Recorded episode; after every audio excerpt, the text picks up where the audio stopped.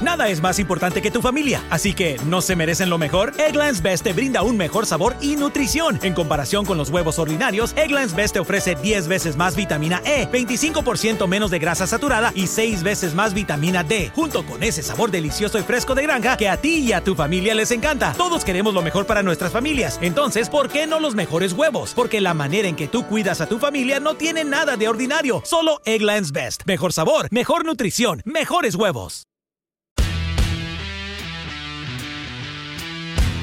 Date un tiempo para Cinematempo. Cinematempo es tiempo de cine. Streaming, historia, industria. Con Charlie del Río y Lucero Calderón. Síguenos en arroba Charlie del Río y arroba Tutsi Rush. Cinematempo, streaming. Hola, muchas gracias por acompañarnos a Cinematempo Streaming. También tenemos historia, también tenemos industria. Este es el de streaming. Yo soy Charlie del Río y me da muchísimo gusto saludar a Lucero Calderón Tutsi. ¿Cómo te va? Hola, mi querido Charlie. Muy bien, aquí riéndome con ustedes detrás de cámaras de todas las cosas que dicen, pero, pero bien, muy contenta, muy contenta de un programa más de Cinematempo Streaming. Estaría padrísimo poder poner eh, todo lo que pasa, todos estos bloopers fuera del, aire, de la grabación, donde Jaime Rosales nos está dando las, las indicaciones y nosotros nos queremos revelar, pero él quiere imponer. Y por supuesto que le agradecemos, porque ese es su trabajo, es nuestro productor, es el que se encarga de las grabaciones, de enlazarnos, de hacer el Facebook Live. Así que bueno, es nuestro máster mediático. Así que James, gracias. Estoy de acuerdo, la verdad es que es un hombre muy inteligente y siempre nos echa la mano, pero, aquí, pero, mi querido Charlie, luego es muy terco. Sí, sí, sí, sí. Muy terco. Y quiere imponer su voluntad. Sí. Le explicas una cosa, que estás bien, correcto, y él te dice lo mismo, y tú así, es lo que te acabo de decir ahorita. No, pero es que no era así. En fin, pero es, es, muy, es muy divertido el señor. Él lo tenía que decir. Sí, es muy divertido. Pero bueno, pues gracias, gracias, querido Jaime, por, por echarnos Así es, así es.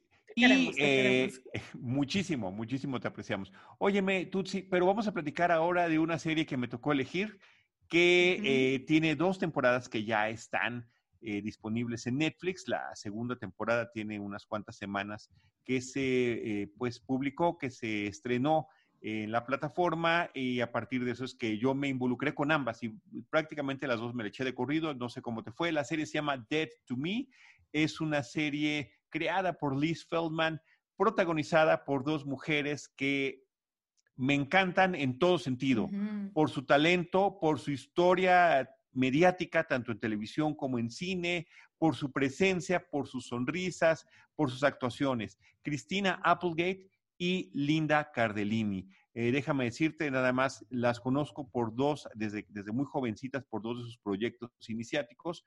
En el caso de Christina Applegate, por Love and Marriage. Eh, no, ¿cómo se llama? Married, Married with Children, perdón. Married with Children, que estuvo de 1987 al 97, un retrato de una familia disfuncional, divertidísima, un par de años antes de Los Simpson, también en Fox fue cuando ellos arrancaron. Y Linda Cardellini, que eh, fue uno de los personajes protagónicos, de hecho el que guía la historia, aunque es una historia coral, la de Freaks and Geeks, una serie entre el 99 y 2000, dos temporadas que cierran muy bien de Paul ¿A ti qué te pareció con estas mujeres? Fíjate, que debo de confesar que al principio no me enganchó tanto, te soy sincera, pero ya como siempre te digo, abre tu corazón, lo abrí yo.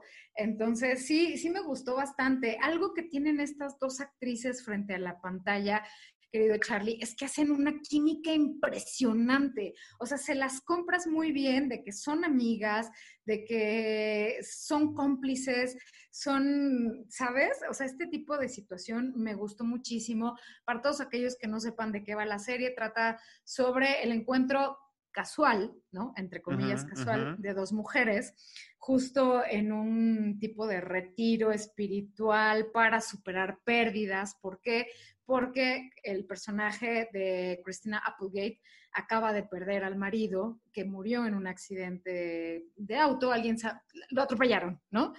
Y coincide en este lugar con el personaje de Linda Cardellini y se hacen amigas, ¿no? pero poco a poco la serie te va dejando ver, eh, bueno, no poco a poco, de hecho desde el principio te va dejando ver qué relación o por qué Linda Cardellini está justo ahí en la vida del personaje de Christina Applegate.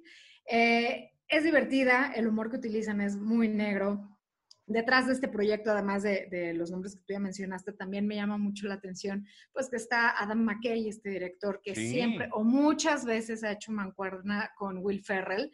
Eh, yo honestamente no soy tan fan de Will Ferrell, como que no me termina de, de simpatizar, solamente en la película de Hermanastros me reí como no tienes idea. Este, esta película que hizo con Will Ferrell y Ay, el otro tipo, se me olvida el nombre. Pero bueno, están en este proyecto, están Will Ferrell produciendo junto con Adam McKay, junto con Liz, eh, la que tú habías comentado. Y pues la verdad es que es un buen resultado, es un buen resultado muy divertido porque eh, yo como mujer, viéndolo desde los zapatos de, una mujer, eh, se me hace muy real de cómo, cómo dentro de estas relaciones de amistad que tienes con otra amiga, pasas por todo este tipo de estados, de complicidad, de que a veces las odias, de que a veces hiciste algo que dices, híjole, es que yo hice algo que sé que la va a lastimar, pero mejor no se lo digo, pero bueno, el tiempo hace que se lo digas, ¿no? En fin, eh, creo que yo lo disfruté muchísimo, están increíbles las dos, las actuaciones, y así está el señor productor Joyce Reilly, eh, es el de Hermanastros junto con Will Ferrell, esa película a mí me botó de veces, muy tonta, pero me encantó. Y bueno, eh, creo que creo que es Ay, perdón, acaba de pasar una moto. Creo que es un, este, el sonido. Eh, creo que es una buena recomendación, mi querido Charlie. Quedé satisfecha con lo que tú propusiste, ¿eh? Sí, sobre todo porque el punto de vista con el que están tomando un asunto sumamente serio, que es el duelo, la pérdida, cómo reaccionamos y cómo esa pérdida no se soluciona en un día, ni dos, ni tres, ni al medio año, ni posiblemente nunca, pero cómo todos los días la tenemos que enfrentar de diferente manera y cómo irla tolerando y cómo irla comprendiendo y cómo irla asimilando. Pero esto se hace bajo la óptica del humor negro. Y el humor negro me parece que en esta serie es afortunadísimo, gracias particularmente a esta química sensacional que se logra con estas mujeres, que insisto, desde muy jovencitas ya estaban trabajando, cada quien por su cuenta, y que me parece que es un match hecho en el cielo para poder eh, tener a dos personalidades disímbolas tratando de embonar con sus eh, curiosidades y estira y afloja que van teniendo a lo largo de, de, la serie y las dos historias que están detrás de cada una de ellas, que poco a poco, y que me parece que eso es uno de los atractivos también de la serie, se van desentrañando. En el caso del personaje de Christina Applegate, es una madre de casa que ella llevaba eh, las, riendas del hogar, el esposo más bien estaba al tanto de los, de los hijos y las escuelas, tienen dos hijos, eh, un adolescente y uno más chiquilín, eh, y también cuál es la historia detrás del personaje de Cardellini y cómo a lo largo de estas dos temporadas se van intermezclando, interrumpiendo y demás, y que de alguna forma también ya lo estaban. Entonces me parece que irlo descubriendo de la mano de ellas en episodios que hay que decirlo breve, son episodios de media hora que se van como agua y te dicen, China, ahora necesito saber qué es lo que pasó, vamos con el siguiente. Eso es una de las cosas que me atrae mucho eh, de la serie. En el caso de, los productores, efectivamente, cada McKay y Will Ferrell estén detrás del proyecto, me parece interesantísimo. Will Ferrell también es un hombre con el que tengo mis asegúnes. Ahorita acaba de estrenar una que me dan muchas ganas de ver en, Netflix, que se llama Eurovisión, Eurovision de un programa de concurso que es real en Europa y que es súper exagerado, eh, que me parece que podemos identificarlo con muchos programas de talento latinoamericano que ha tenido nuestro continente a lo largo de la historia en el, en el plano latino. Y, eh, y, bueno, su historia con Saturday Night Live. Y me parece que es un hombre de ensayos y errores. Hay una serie de películas que funcionan, otras que no. Él es muy desbocado, me parece que es de esos actores que creo que dependerá del director cuando puedan, eh, digamos que contenerlo un poquito más para aprovechar el, porque de que es talentoso es talentoso, lo que pasa es que de repente se le pasa la mano, pero cuando logra hacer reír, me parece que lo hace de una manera sensacional. Eh, y qué padre que también esté impulsando proyectos de esta naturaleza. Y por cierto que tanto Cardellini como Applegate también están involucradas en labores de producción, ambas a lo largo de este proyecto. Así es, y nada más como dato curiosito, ¿no? Ya sabes que luego a mí me encanta este, mencionar estos tipos de, datos.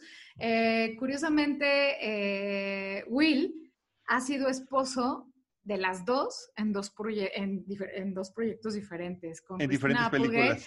Sí, ha tenido pasión o cosas así amorosas con la de Anchorman, no me acuerdo cómo, se le, cómo le trabajaron aquí en México. Sí, yo tampoco me acuerdo. Comentarista de noticias, algo así. Es que luego no se parecen nada los títulos. Ajá, no, no, no, nada que ver, pero bueno, era de Anchorman. Y con Cardellini fue o ha sido pareja en estas películas de... También sobre la paternidad. Papás. ¿Cómo se llama? Con Mark Wahlberg, este, Guerra de Papás. Sí, Guerra, de, Papás. Hasta Mel Gibson aparece en la segunda parte. Ajá, ah, mira, es el reportero La leyenda de Ron Howard y Guerra de Papás. Guerra de Papás, si lo dije bien. Este, entonces, siento como que ellos mismos se apoyan, que es como, como, ok, tengo este proyecto, voy a hablarle a mis cercanos, ¿no? A Cardellini, a Applegate, eh, Adam McKay, obviamente Will, y se apoyan, como lo que pasa en su momento con este Judd Apatow, ¿no? Que también tiene como sus muy cercanos y que es como como que se están dando chamba entre ellos, pero bueno, aquí el acierto es que además de ser o estar juntos, pues eh, entregaron un buen proyecto, porque si es una serie que se estrenó justo el año pasado, creo que fue por estas fechas, bueno, mayo del 2019, pasó como medio desapercibida y de pronto dio el golpe, ¿no? Porque además eh, Christina Applegate, de hecho, ganó, si no mal recuerdo, un, recuérdame, un Emmy Alguno de los premios también, sí. un Golden Globe. Ganó algo Cristina Applegate por esta serie. Entonces, cuando empiezan a ver que empieza a tener premios, dicen, ay, vamos a ver de qué trata. Y ahorita es justo cuando la gente está como conociendo esta serie que se estrenó hace un año. Sí, sí, y la temporada 2 muy recientemente y que por eso también otra vez acaparó la atención, la luz y, y, nos lleva a eso. Y una cosa que me llama mucho la atención, independientemente que estos dos individuos que mencionamos estén ahí detrás, la serie es muy femenina. Liz Feldman como creadora, ellas como protagonistas, las escritoras, directores y directores, que tanto hombres como mujeres que participan en la edición. Y me parece que esa sensibilidad es uno de los aspectos fundamentales que tiene la serie. Estamos viendo la historia desde su perspectiva. Sí hay por ahí eh, varios personajes masculinos, uno en particular interpretado por James Marsden, que es un actor que de verdad que me encanta. Yo no sé cómo ha hecho más cosas, porque me parece que es un tipo muy atractivo, que me parece que es un tipo muy simpático, que tiene buena presencia, que lo ves en Encantada, por ejemplo, y puede ser perfecto como este príncipe de cuento de hadas de Disney, o si lo ves en los X-Men también muy bien. Y aquí con la dualidad, no quiero echar el spoiler, pero con la dualidad que maneja su personaje, me parece que refrenda ese talento que tiene y de qué manera su historia va entre ambos personajes. Sí, sí, claro, sin duda, porque además eh, tiene una complicidad con Judy. Judy es el personaje que interpreta a Linda, Linda Cardellini. Eh, y pues bueno, la verdad es que sí, sí es como bastante... Es una buena serie, mi Charlie, porque además poco a poco vas como cambiando tus... ¿Cómo se dice? Como tus tus inclinaciones emocionales hacia los personajes, porque hay momentos en que dices, ¡ay, maldita! Y otros en que dices, no, pobrecita, creo que sí, ¡ay, no! Pero la otra es la que está sufriendo. Y de pronto, conforme pasan los capítulos, dices, bueno, pues la otra no era tan buena porque tenía también ahí sus temas de pareja, ¿no? O sea, sí, pobrecita está en un duelo, pero pero también es real, ¿no? O sea, real en el sentido de que pues pasaron cosas, ¿no? En, entre la pareja y el difunto esposo, ¿no? Que es por lo que se detona esta historia. Entonces, vas como, como cambiando tus, em, tus inclinaciones emocionales y poco a poco vas descubriendo la complejidad de cada personaje, que tanto es como muy linda, pero también tiene partes o lados B, cada una, ¿no? Todos tenemos, creo que todos los tenemos y me parece que, ahí es donde, donde, uno puede tener esa empatía. Y efectivamente, esta eh, forma en la que te puedes relacionar afectivamente con una o con otra va cambiando porque de una manera muy inteligente nos van haciendo revelación tras revelación tras revelación, que entonces te permite ver las cosas desde otra perspectiva y que además te habla no solamente de ver las cosas en la serie, sino de ver las cosas en la vida. O sea, no todo es blanco y negro ni nada más te puedes quedar con la primera impresión que te deja tal persona o tal circunstancia. Y esta serie aprovecha para manejar todos esos elementos de una manera muy afortunada. Y es una serie que, insisto, habla del duelo, de la tristeza, de lo que esto significa, pero te lo están contando con humor, pero también tiene una parte de suspenso y también tiene su parte de, historia de crimen que hay que descubrir. Entonces, eh, como que empiezan a conectar muchas cosas que cada una podría ser interesante por su propia parte y que, em, eh, que logra ser inclusive hasta grandes homenajes a Hitchcock, ¿no? Hay un homenaje ahí a La Soga, a The Rope de Alfred Hitchcock, sensacional, donde los personajes literalmente, al igual que en La Soga, están encima de un baúl o de un refrigerador o lo que tú quieras, que contiene algo que no debería de estar allí, ¿no?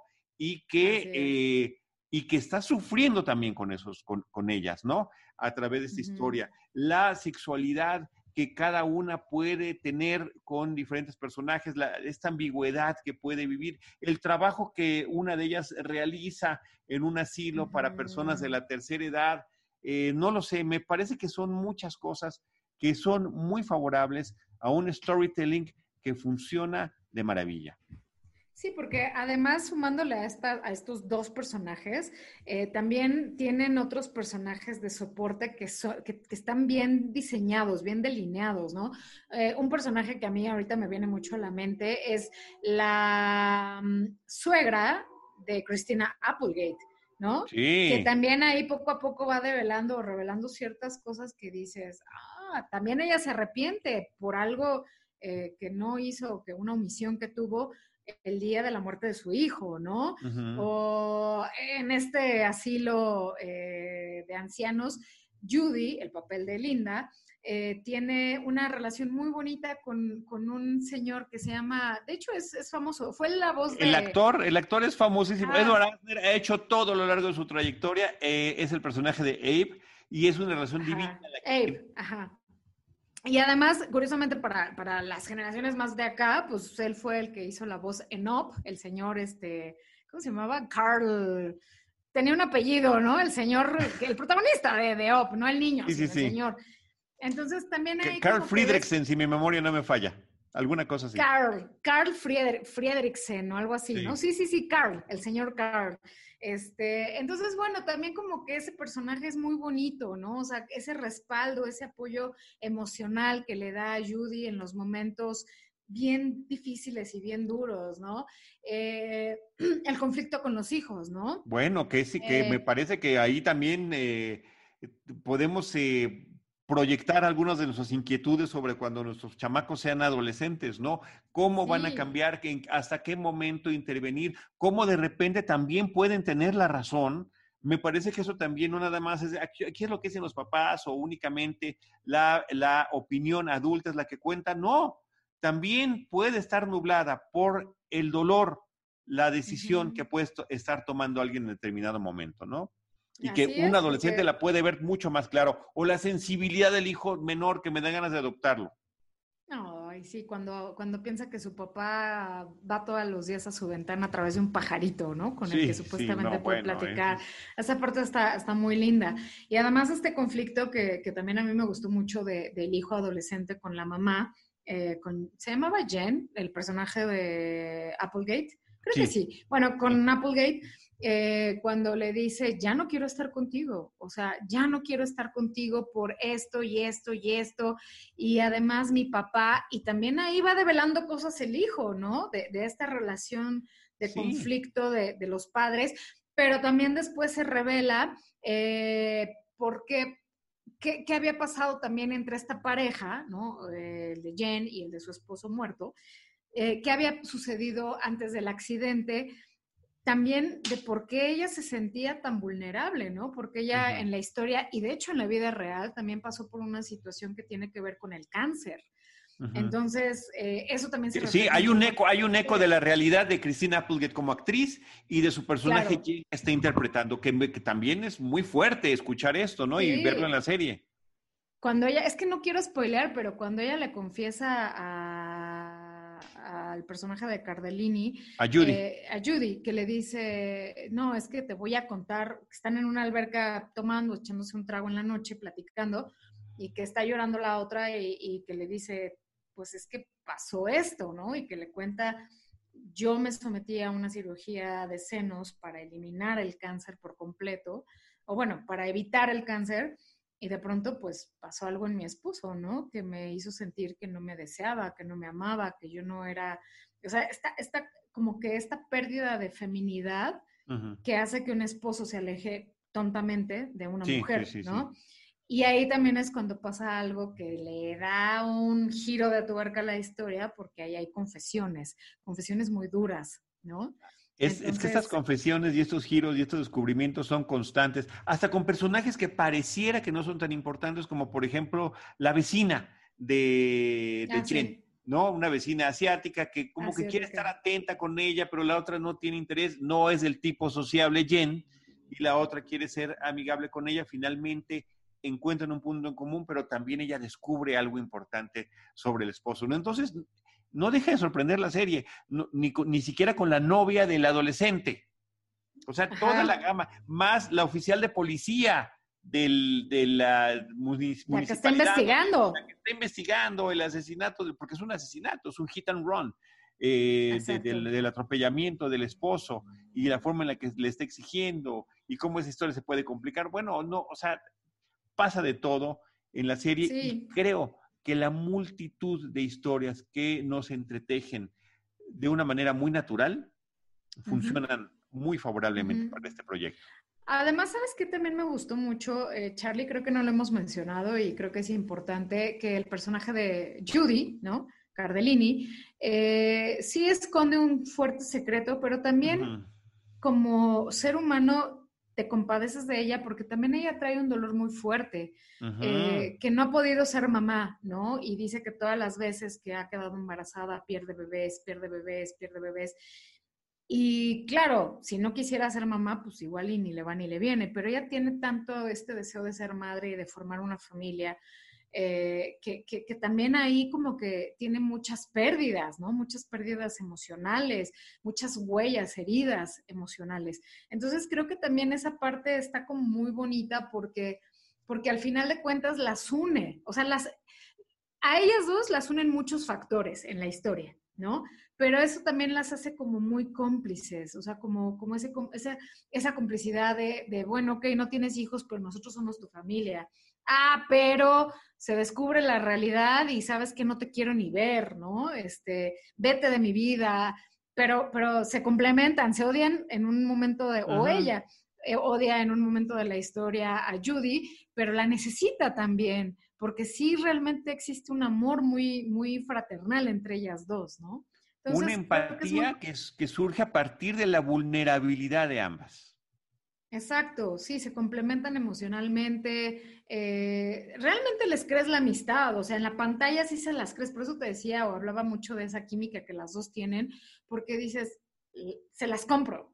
O sea, les compro que son amigas, que son muy diferentes, porque además Jen es como más fría, de una posición más alta, eh, como que no le gusta al principio el contacto, ¿no? De no me toques, no esto, tu sana distancia, ahora sí como dicen. Y Judy es completamente diferente, es como, ¿cómo estás? Y te abraza y te quiere tocar y déjame abrazarte. Y es más colorida y es más viva y es más dinámica y divertida, pero también trae un dolor fuerte, ¿no? También trae ahí algo que le está carcomiendo la entraña o muchas cosas que le están carcomiendo. Muchas cosas, muchas cosas y su, necesidad de la honestidad, que no siempre la honestidad puede ser la mejor vía para resolver muchas cosas. Es increíble de repente decirlo de esa manera, pero no siempre es como puede resolverse. Y ella tiene esta necesidad de sacar ciertas cosas y su sensibilidad es tan grande que de repente puede incomodar a la otra, pero como dices, logran encontrar poco a poco esos momentos de equilibrio, porque no es un que, ah, ya lo encontramos y ya nos llevamos increíble, no es una estira y afloja constante que van llevando eh, y cómo también la historia la va llevando una o la otra dependiendo del episodio. Y de repente si hay o no un flashback que nos puede dar ciertas pistas sobre muchas de las cosas que están sucediendo. Eh, el, el corazón de la serie Dead to Me, sin duda, es la relación entre ambas y el sustento que encuentran a través de las historias y el resto de los personajes que están atrás de ellas. Y sabes también algo que me gustó muchísimo eh, por la cuestión visual, se supone que Judy es eh, artista, pintora, etcétera. Presentan unos cuadros muy bonitos que, bueno, supuestamente ella hizo, que hablan mucho de esta falta de, de dolor, más bien, utiliza mucho los corazones vacíos, ¿no? En sus cuadros, en los cuadros que pinta. Se me hicieron brutales porque además manejan mucho la inocencia del personaje que está retratado o pintado versus este, este vacío en el corazón, ¿no? Un corazón que toda la pintura es de color y el corazón es blanco, porque hay vacío, ¿no? O también cuando está perdiendo hijos, hay una escena también donde piensa que está embarazada, ¿no? Resulta que no, y cuando va al médico dice, es que la prueba salió positiva, o sea, estoy embarazada. Y le dice, no, señora, es que de hecho sus niveles de estrógeno están muy bajos, pero entonces, ¿por qué tengo estos síntomas de, embarazo, etcétera, etcétera? Y el doctor le dice, es que puede estar entrando ya en una menopausia temprana, ¿no? Y la destroza tan brutal que hay una obra de arte que ella pinta, donde es ella, ahora ya no son estas niñas que suele pintar, sino es ella con un vestido negro y en la parte del vientre hay un corazón blanco vacío, ¿no? Digo, a mí como mujer, mamá, me destrozó. Fue así de, wow, o sea, qué fuerte escena, qué fuerte eh, manera de plasmar ese, ese dolor que trae por, porque no está embarazada. Y que ella dice, es que tengo 41 años y quisiera tener una familia. Mi sueño era tener una familia. Y se lo cuenta a Jen como, como diciendo, ¿por qué la vida no me lo da? ¿Por qué la vida no me lo ha dado? Y ya se me está yendo el tiempo, porque mi reloj biológico está ahí. Que por cierto, como dato curioso, mi querido Charlie, Cardellini acaba de cumplir años el 25 de junio.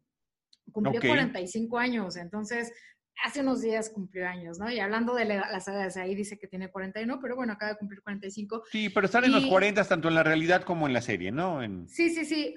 Pero bueno, fue como el dato curioso. Eh, y esa escena, te digo, que, que de la, del deseo de ser madre, híjole, a mí sí me conmovió muchísimo.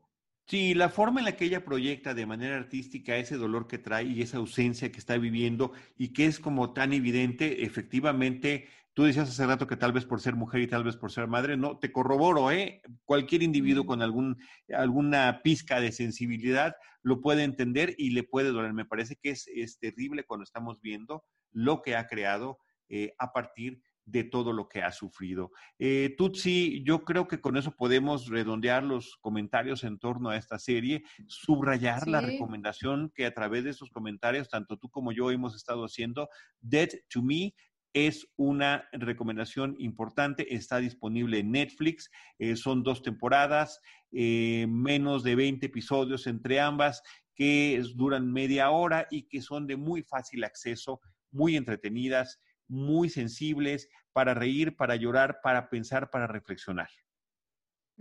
Así es, mi querido Charlie. Si me preguntas, que no me lo estás preguntando, pero yo lo voy a decir, me identifiqué mucho con el personaje de, de, Judy. Más allá de sus conflictos y demás, como que me gustó mucho la vibra que maneja el personaje, ¿no? Como que siempre tratando, aunque la ha regado, trata de hacer el bien, ¿no? Eso me gustó muchísimo, de, de buscar la manera de redimirse.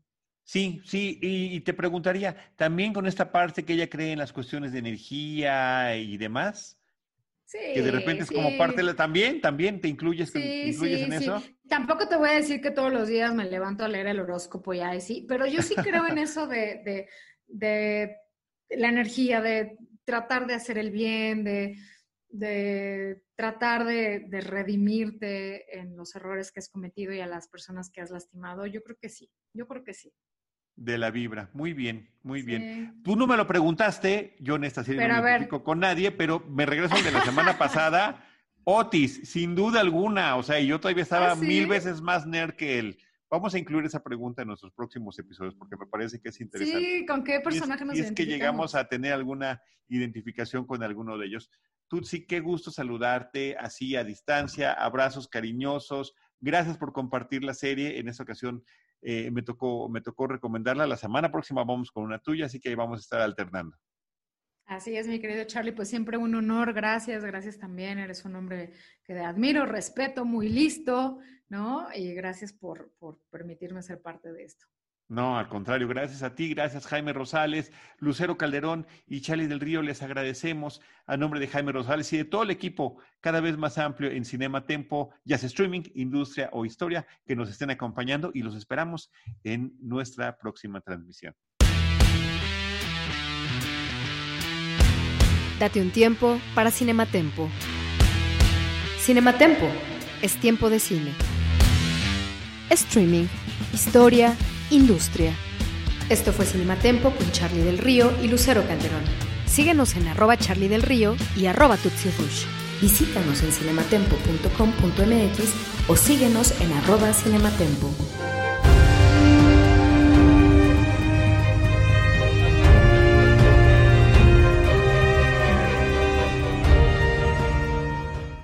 Si quiere, yo voy a... Es más, tú da el llamado, Charlie, y con eso ya se, me evito salir. No, pues con, tú di 3, 2, 1 y cuando tú te vayas yo empiezo. No, para que sea tu voz y te quedes tú como imagen. ok.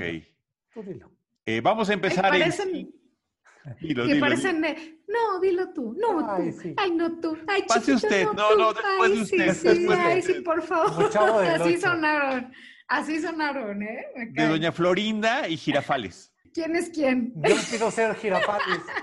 Prefiero ser el maestro longaniza, sea lo que sea. Get running this fall at Dunkin' with $2 medium iced coffees from 2 to 6 p.m. Try any of Dunkin's delicious iced coffee, like their signature original blend, or treat yourself to mocha, caramel, or the fall favorite, pumpkin. Always freshly brewed, made just the way you like it. Make time for happy hour and enjoy a $2 medium iced coffee from 2 to 6 p.m. Washington, D.C. runs on Dunkin'. Participation may vary, limited time offer, exclusions apply. Te preocupas por tu familia, entonces ¿por qué darles solo huevos ordinarios cuando pueden disfrutar de lo mejor? Eggland's Best, los únicos huevos con ese delicioso sabor fresco de granja, además de la mejor nutrición como 6 veces más vitamina D, 10 veces más vitamina E y 25% menos de grasa saturada, además de muchos otros nutrientes importantes. Así que ¿por qué no darles los mejores huevos? Porque la manera en que cuidas a tu familia no tiene nada de ordinario, solo Eggland's Best. Mejor sabor, mejor nutrición, mejores huevos. Para celebrar los precios sorprendentemente bajos de State Farm, le dimos una letra sorprendente a esta canción. Llamando a State Farm encontré estos precios bajos y cambié. Con precios sorprendentes ahorro mes a mes. Ahorrando dinerito está todo bien. Como un buen vecino, State Farm está ahí.